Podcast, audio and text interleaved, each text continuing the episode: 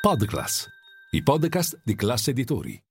Chiusura in calo per Piazza Affari, meno 1,2% e per le altre borse europee che hanno imboccato la via del ribasso dopo che il prodotto interno lordo negli Stati Uniti è aumentato del 3,2% nel terzo trimestre del 2022, battendo sia la lettura preliminare sia quella del consensus che era pari al 2,9%.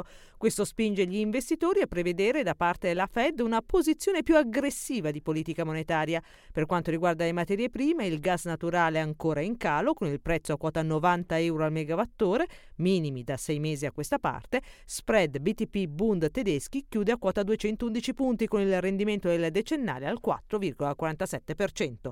Questo è Ultimi Scambi. Linea mercati. In anteprima, con la redazione di Class CNBC, le notizie che muovono le borse internazionali.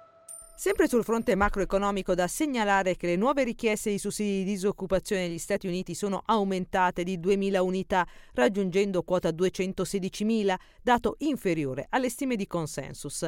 In Italia invece ad ottobre si stima che il fatturato dell'industria diminuisca dello 0,8% in termini congiunturali, registrando così una dinamica negativa su entrambi i mercati, quello interno e quello estero. A Milano poco sotto la parità Leonardo, giù dello 0,7%, nonostante i positivi commenti degli analisti sull'intesa raggiunta con le organizzazioni sindacali per il prepensionamento di circa 400 risorse del gruppo su base nazionale.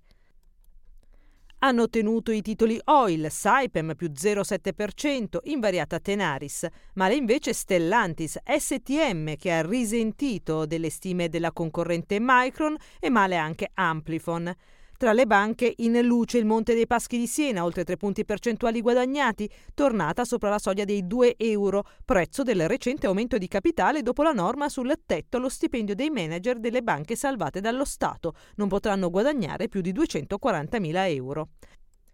Nel resto del listino male WeBuild, nonostante l'accordo con gli amministratori di Cloth per estendere l'esclusiva, mentre ha chiuso in progresso la Juventus, più 3,5% dopo che il governo Meloni ha dato il via libera ad una norma che consente alle squadre di calcio di saldare gli arretrati fiscali in 60 rate entro il 2027. E c'è anche chi torna a parlare di un possibile delisting per il titolo Juventus.